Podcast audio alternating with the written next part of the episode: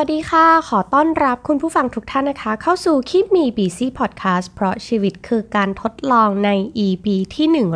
120 นะคะ ใน EP นี้จะมาชวนคุณผู้ฟังก้าวข้ามผ่านดราม่าเรื่องสถาบันการศึกษา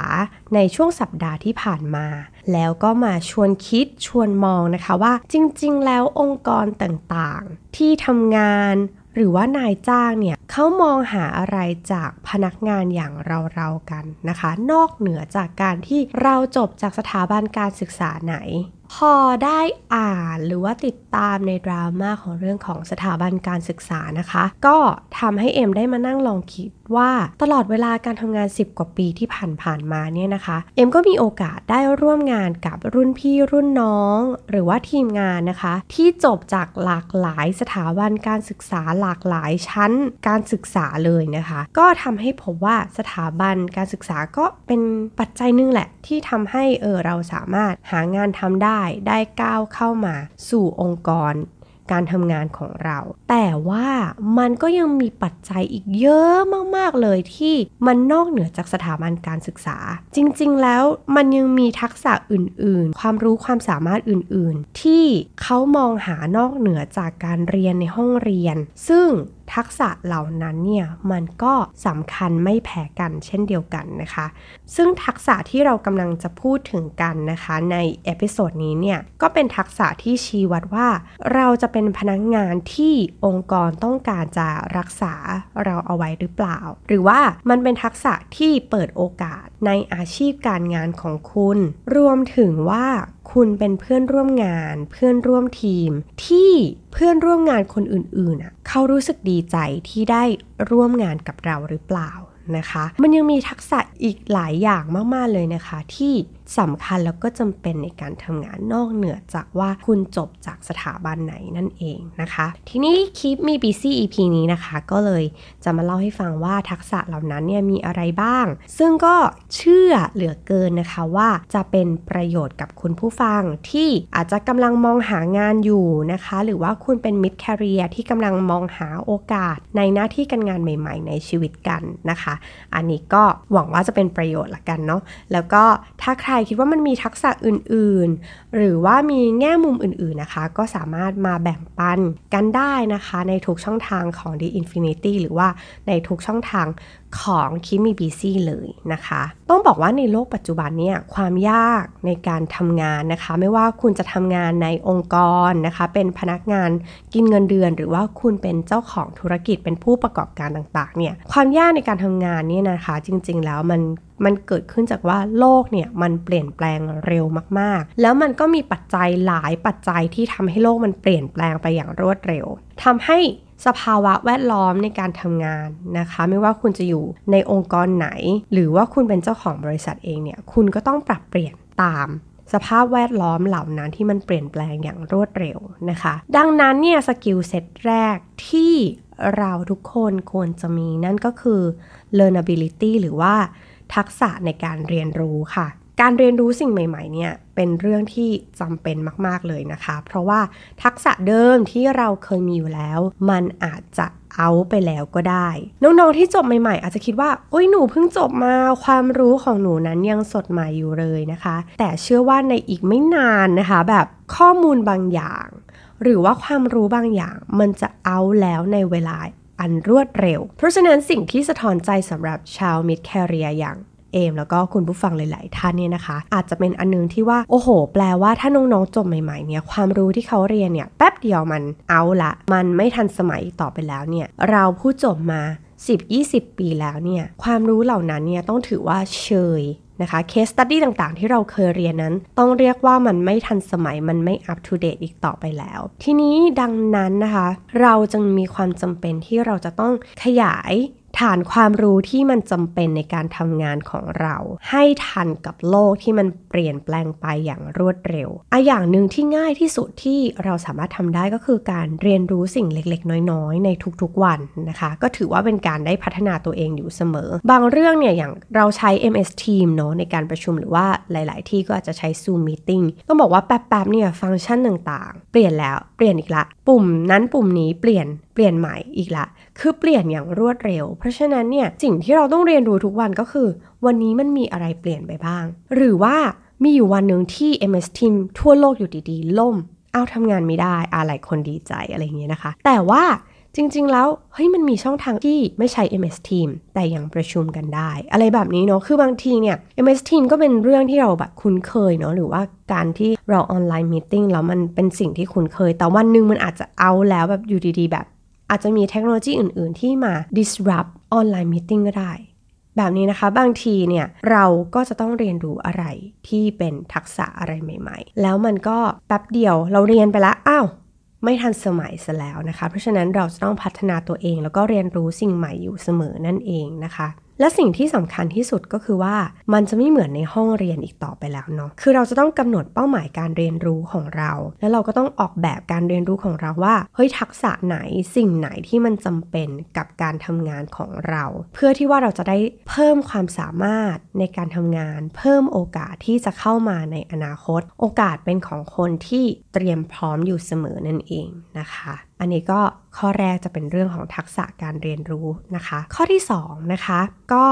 คือเรื่อง resilience นะคะหรือความสามารถในการล้มแล้วลุกนะคะต้องบอกว่ามันเป็นเรื่องที่สำคัญแล้วก็จำเป็นมาก ๆ เลยนะคะ ในโลกการทำงานปัจจุบัน มันมีคำคำหนึ่งที่ได้ยินกันบ่อย ๆ ก็คือ คนที่ไม่เคยทำอะไรผิดพลาดเลย ก็คือคนที่ไม่ทำอะไรเลยนั่นเองนะคะ มันแสดงถึงว่า ความผิดพลาดอะมันเป็นส่วนหนึ่งของชีวิตคนเรา แต่อยู่ที่ว่าเราจะมองแล้วก็เราจะรับมือกับความผิดพลาดความล้มเหลวนั้นอย่างไรนะคะ หลายคนเมื่อผิดพลาดแล้วก็ล้มแล้วล้มเลยไม่สามารถที่จะกลับมาขึ้นมาได้นะคะ หลายคนก็มีความพยายามที่จะลุกขึ้นมาใหม่ ซึ่ง resilience มันคือความสามารถในการกลับมายืนได้อีกครั้ง ในตอนที่เราเจอปัญหาอุปสรรค หรือว่าความล้มเหลวต่างๆนะคะ ซึ่งถ้าเรามองว่าความล้มเหลวอะ เป็นสิ่งที่สอนให้เราได้เรียนรู้อะไรหลาย ๆ อย่าง อย่างก้าวกระโดดเลยนะคะ บางทีความสำเร็จอาจจะไม่ได้สอนเราเท่ากับความล้มเหลวที่เกิดขึ้นก็ได้ สิ่งหนึ่งที่เราได้เรียนรู้คือเราจะไม่ผิดซ้ำเราดูแล้วว่าสิ่งที่ผิดพลาดเกิดขึ้นจากอะไร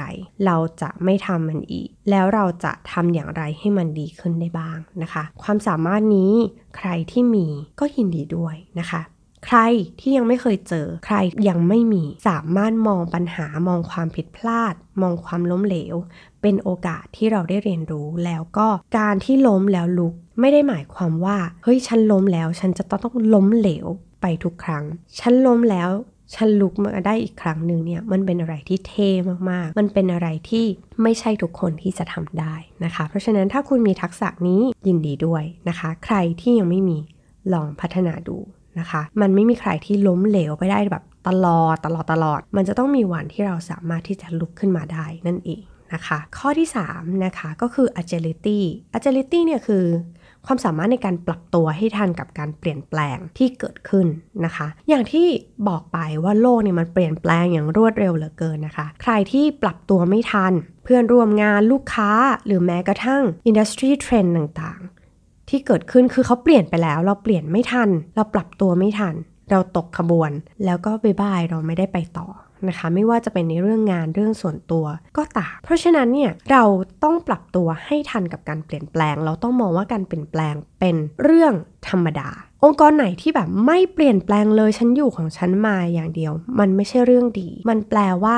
วันหนึ่งมันอาจจะเปลี่ยนแปลงอย่างแบบ โดยที่เราไม่คาดไม่ถึงอะ่ะอยู่ดีก็เปลี่ยนเลยเรารับมันไม่ทันนะคะ ในขณะที่องค์กรที่ปรับเรื่อยๆเปลี่ยนเรื่อยๆมันอาจจะแบบโอ้ยเหนื่อยหน่อยในการปรับเปลี่ยน แต่มันทำให้เราทันกับความเปลี่ยนแปลง แล้วก็สามารถรับมือกับความเปลี่ยนแปลงนั้นได้นะคะ ไม่ว่าจะเป็นความเปลี่ยนแปลงของลูกค้าที่แบบ ความต้องการของเขาเปลี่ยนไปละ การวิธีการใช้เงินของเขาเปลี่ยนไปละ หรือว่าอินดัสทรีที่เคยเคยว่าแน่อยู่ดีๆ มันก็เปลี่ยนไปจากหน้ามือเป็นหลังมือก็มีเหมือนกันนะคะ เพราะฉะนั้นสิ่งเนี้ยก็คือสิ่งที่จำเป็นใครที่สามารถที่จะปรับตัวได้ทันกับการเปลี่ยนแปลง หรือว่ายอมรับกับการเปลี่ยนแปลงได้ แล้วก็พร้อมที่จะยอมรับการเปลี่ยนแปลง หรือว่าเปลี่ยนแปลงก่อนที่คนอื่นเขาจะมาเปลี่ยนแปลงเรานั้นดีที่สุดนั่นเองนะคะ ข้อที่ 4 ค่ะ คือเรื่อง collaboration หรือว่าความร่วมหมายร่วมมือกันนะคะ ต้องบอกว่าไม่มีอีกแล้ว one man show นะคะในโลกปัจจุบัน เราจะเห็นหลาย ๆ องค์กรเริ่มมีการ cross นะคะการทำงานมากขึ้นเริ่มเอา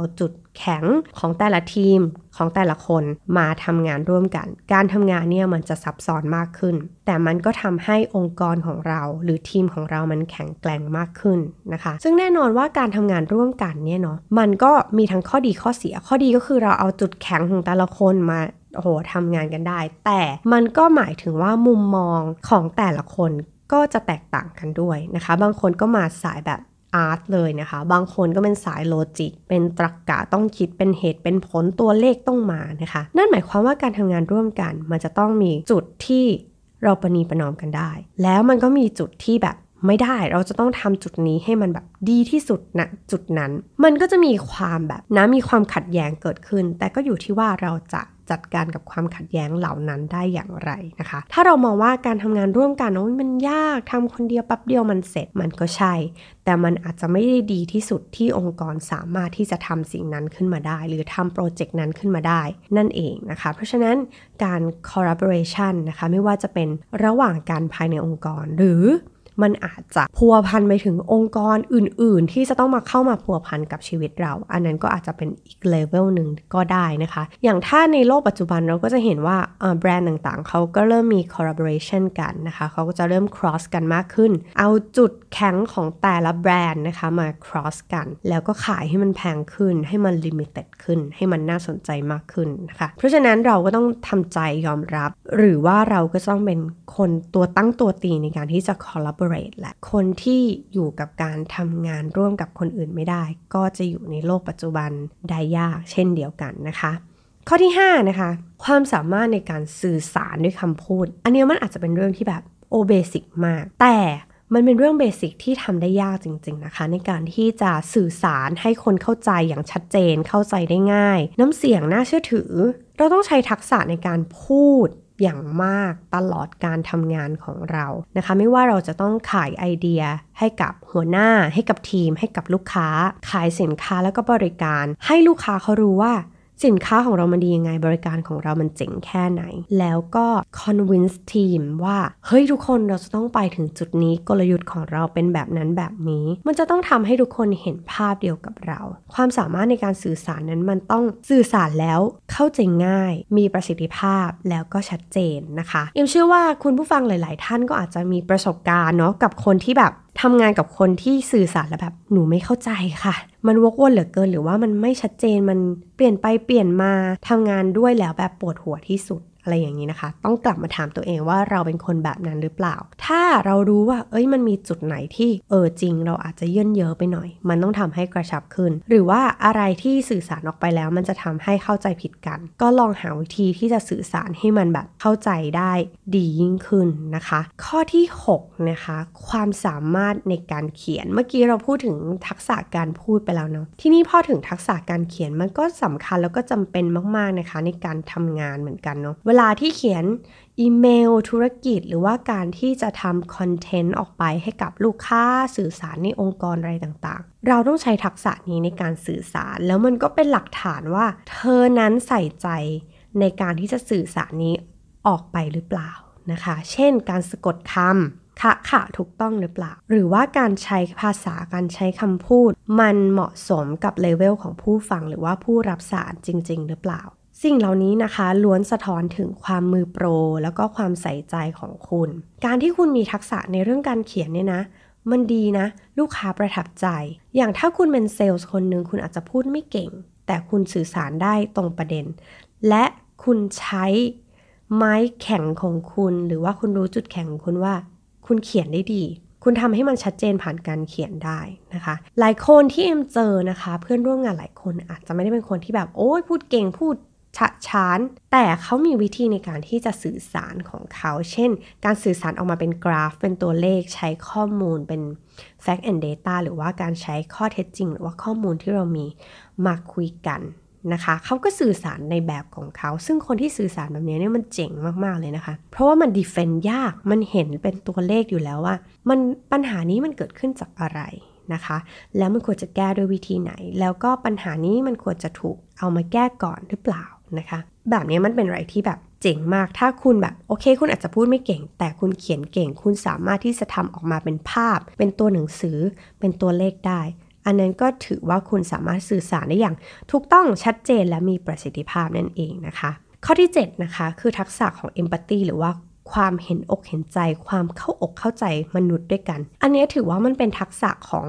ความเป็นมนุษย์คนหนึ่ง นะคะ ถ้าเราเนี่ยเข้าใจอารมณ์ ความรู้สึกเป็นพื้นฐานของเราอยู่แล้วว่า เออเนี่ยในช่วงเวลานี้เพื่อนร่วมงานของเราเขาไม่สบายนะคะ เขาอาจจะแบบอาติดโควิดเราอาจจะต้องแบบเข้าอกเข้าใจเขา เห็นอกเห็นใจเขา แล้วก็อะไรที่เราช่วยเหลือได้ เราก็จะช่วยเหลือเขา ซึ่งเรื่องเล็กๆ น้อยๆ แบบนี้เนี่ย มันสร้างความประทับใจให้กับเพื่อนร่วมงาน หรือแม้กระทั่งลูกค้านะคะ การที่เรามีปฏิสัมพันธ์กับคนอื่นแล้วแบบ เราสามารถสื่อสารหรือว่า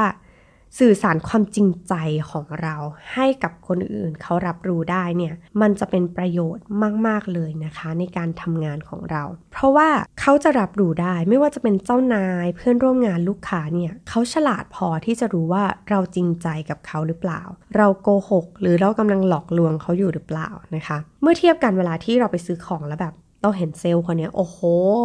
พูดดีเหลือเกิน แต่ว่าเรารับรู้ได้ถึงความไม่จริงใจ เราก็ไม่อยากซื้อของกับเซลล์คนนี้ ในทางกลับกันเวลาที่เราทำงานในองค์กร ที่เราจะต้องแบบปฏิสัมพันธ์กับคนนะคะ สิ่งหนึ่งที่เราต้องทำก็คือ เราใช้ความเป็นมนุษย์ของเราในการทำงาน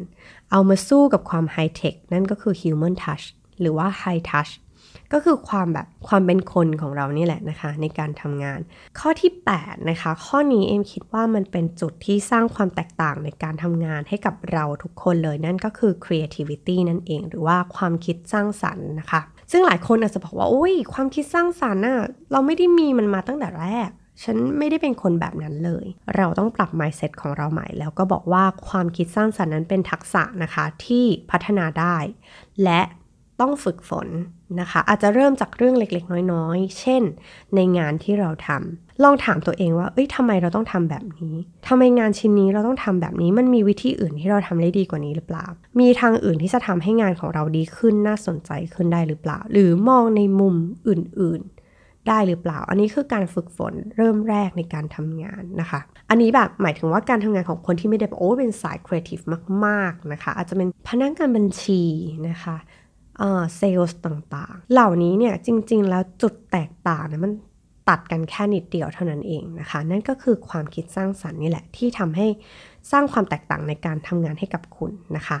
ข้อที่ 9 นะคะ ความสามารถในการแก้ปัญหาหรือว่า problem solving นั่นเองนะคะ สิ่งหนึ่งที่เวลาเอมักจะแบบพูดเสมอๆเลยก็คือ ถ้าไม่มีปัญหาเขาจะไม่จ้างเรามาทำงานหรอกนะคะ แล้วก็ถ้าไม่มีปัญหาเขาจะไม่จ้างคุณมาแพงๆเพื่อจะมาแก้ปัญหานี้ เพื่อมาทำงานนี้หรอก การแก้ปัญหามันก็มีหลายระดับด้วยกันนะคะอ่ามันก็จะเริ่มจากการแก้ปัญหารายวันเดลี่เกิดซ้ำซากอะไรเงี้ยนะคะ ซึ่งการแก้ปัญหาเหล่านี้เราสามารถทำให้มันดีขึ้นได้ด้วยกัน ไม่ให้มันเกิดซ้ำ แล้วก็มองไปอีกขั้นว่า แล้วเราจะทำให้มันดีขึ้นกว่านี้ได้ยังไงบ้าง ใช้อะไรเข้ามาช่วยได้บ้าง ใช้เครื่องมืออะไร หรือว่าเทคโนโลยีอะไร หรือสามารถปรับเปลี่ยนกระบวนการทำงานอย่างไรให้มันดีขึ้นได้บ้างนะคะ หรือว่าความสามารถนี้คือคุณสามารถที่จะระดมความคิดจากคนอื่น ๆ ในทีมมาช่วยกันเพื่อแก้ปัญหาได้บ้าง อันนี้คือความสามารถในการแก้ปัญหาที่มันไปอีกขั้นแล้วนะคะ ไม่ใช่แก้ปัญหาแบบ วันต่อวันเออมีปัญหาก็แก้ไป ไม่ใช่เราต้องมองอีกระดับหนึ่งคือ แก้แล้วไม่ให้เกิดซ้ำแล้วมีวิธี cross check ยังไงให้มันไม่เกิดปัญหานี้ขึ้นอีก หรือว่าถ้าคิดไปอีกขั้นคือ หรือว่ามันมีโอกาสที่จะเกิดปัญหาอื่น ๆ ได้อีกไหม แล้วก็ลองคิดหาวิธี รับมือกับมัน ตั้งแต่ตอนที่มันยังไม่เกิด อันนี้มันก็จะสร้าง value ให้กับคุณในการทำงานได้อีก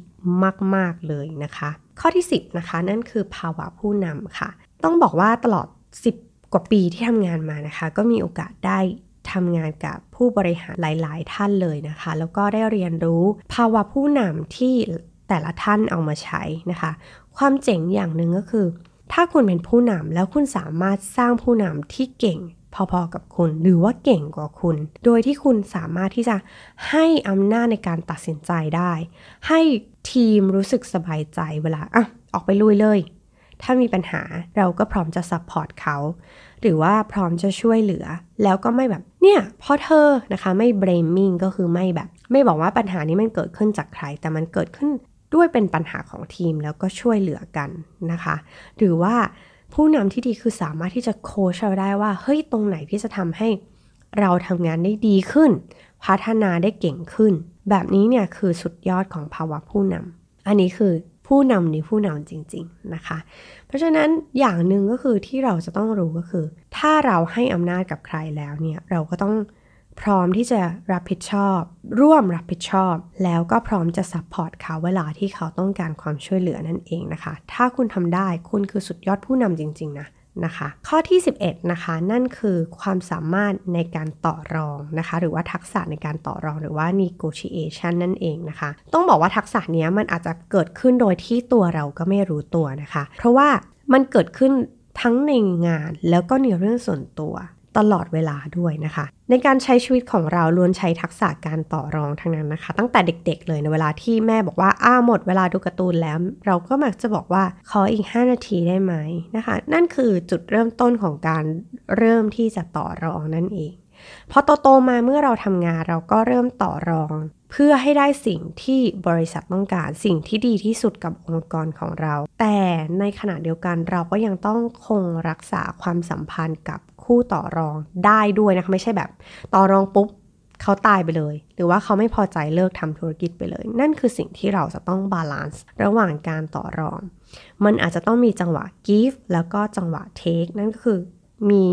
การให้แล้วก็มีการรับเกิดขึ้นนะคะ อันนี้มันเป็นทักษะที่ต้องพัฒนาแล้วก็ต้องฝึกฝนนะคะ day one มันอาจจะไม่แบบ perfect แต่ว่าเมื่อฝึกฝนไปเรื่อย ๆ เราจะรู้แล้วว่าอ๋อวิธีการในการจะตอบสนองหรือการต่อรอง ลูกค้าแต่ละราย หรือว่าเพื่อนร่วมทีมแต่ละคนเนี่ยเราต้องรับมือแบบไหนนะคะ เพราะแต่ละคนจะมี character มีสไตล์ไม่เหมือนกันนั่นเองนะคะ ข้อสุดท้ายค่ะ เป็นเรื่องที่หลีกเลี่ยงไม่ได้อีกต่อไปแล้ว ในโลกปัจจุบันนั่นก็คือเรื่องเทคโนโลยีนะคะ หลายคนอาจจะแบบเออเบื่อแล้วนะ่าพูดหลายรอบนะคะ แต่ว่าในบางองค์กรเราต้องบอกเลยว่าเทคโนโลยีเป็นหลาย เป็นสิ่งที่หลาย ๆ คนกลัวเหลือเกินนะคะ เป็นถ้าเรามองว่าเทคโนโลยีเป็นสิ่งที่มาเขาเรียกว่าเป็นคู่แข่งของพวกเรา มันก็มองได้ แต่ mindset อีกแบบหนึ่งก็คือเราอะจะต้องแบบเก่งกว่าเทคโนโลยีสิ เราจะต้องรู้สิว่าเราจะเอามันมาใช้ เพื่อให้งานของเรามันทำงานได้ง่ายอย่างไรบ้างนะคะ เด็กรุ่นใหม่ ๆ อาจจะรู้สึก เฮ้ยหนูคุ้นเคยมากกับเรื่องเทคโนโลยีต่างๆ แต่ในทางกลับกันเนาะในคนที่เป็น mid career หรือว่าคนที่ทำงานมานานมากๆแล้วเนี่ยอาจจะมีความยึดติดเนาะกับกระบวนการการทำงานเดิมๆ เพราะฉะนั้นเราอาจจะต้องเปิดใจ เปิดรับกับเทคโนโลยีที่เข้ามา แล้วก็มองว่ามันเป็นเครื่องมือที่จะมาช่วยเหลือการทำงานของเราให้ใช้เวลาน้อยลงได้งานมากขึ้น เราสามารถมีเวลาไปดูแลงานหลักของเราให้ดีมากขึ้น แล้วก็ปล่อยให้เทคโนโลยีมันทำงานอื่น ๆ ของมันไป เช่นแบบทำ report หรือว่าเก็บข้อมูลลูกค้า หรือว่าทำอะไรก็ได้ที่แบบ เออ มันช่วยให้ชีวิตของเรามันง่ายขึ้น แล้วก็ไปโฟกัสกับงานหลักๆ ของเราจริง ๆ ถ้ามองแบบนี้เราก็จะเริ่มรักเทคโนโลยีมากขึ้น แล้วก็รู้สึกว่า เออ เราสามารถอยู่กับการเปลี่ยนแปลง ผ่านการใช้เทคโนโลยีต่าง ๆ ได้นะคะ อันนี้ก็เป็น 10 2 ข้อนะคะ ซึ่งข้อมูลทั้งหมดนะคะ ก็มาจาก Forbes นั่นเองนะคะ ก็เชื่อเหลือเกินนะคะว่าจริงๆแล้วเนี่ย มันมีปัจจัยอีกหลากหลายเลยที่มันทำให้เราเป็นที่ต้องการขององค์กรนั้นๆ หรือเปล่า เราเป็นเพื่อนร่วมงานที่คนอื่นเขาอยากจะทำงานกับเราด้วยหรือเปล่า นะคะ เราอาจจะเก่งแล้วเราอาจจะต้องมีทักษะอื่นๆ ที่มาเสริมความเก่งนั้นของเรานอกเหนือจากตัวงาน นั่นก็คือตัว soft skill ต่างๆ ที่เราคุยไปทั้ง 12 ข้อนั่นเองนะคะ ก็หวังว่า EP นี้นะคะจะเป็นประโยชน์กับคุณผู้ฟังของคิมมี่บีซี่นะคะ ก็อย่างที่บอกไปตอนต้นว่า ใครที่รู้สึกว่ามันมีทักษะอื่น ๆ ที่จำเป็นเหมือนกันนะ ที่จะต้องแบบเสริมสร้างต้องฝึกฝนต้องพัฒนามาแบ่งปันกันได้นะคะ ในทุกช่องทางของ The Infinity หรือว่าจะมาพูดคุยกันใน Facebook Page ของ Kimmy BC ก็ได้เช่นเดียวกันนะคะสำหรับ EP นี้นะคะ ก็ลาไปแล้ว สวัสดีค่ะ